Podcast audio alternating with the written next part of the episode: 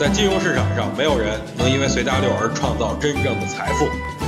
在交易上，必须要有独特的见解，才能在投资市场里叱咤风云。大家好，我是王彪，我为自己代言。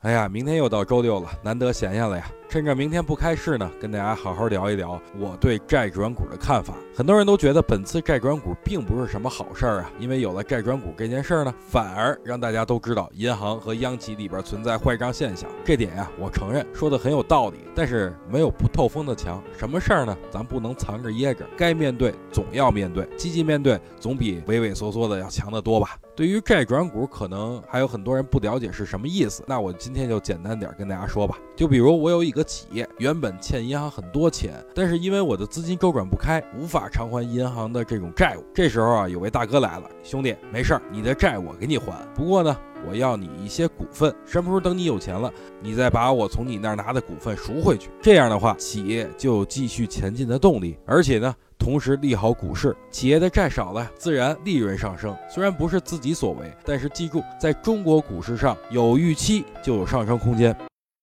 想听更多彪哥的语音，可以添加彪哥微信公众账号王彪 HT，或在新浪微博上搜索王彪 HT 来跟彪哥进行互动哦。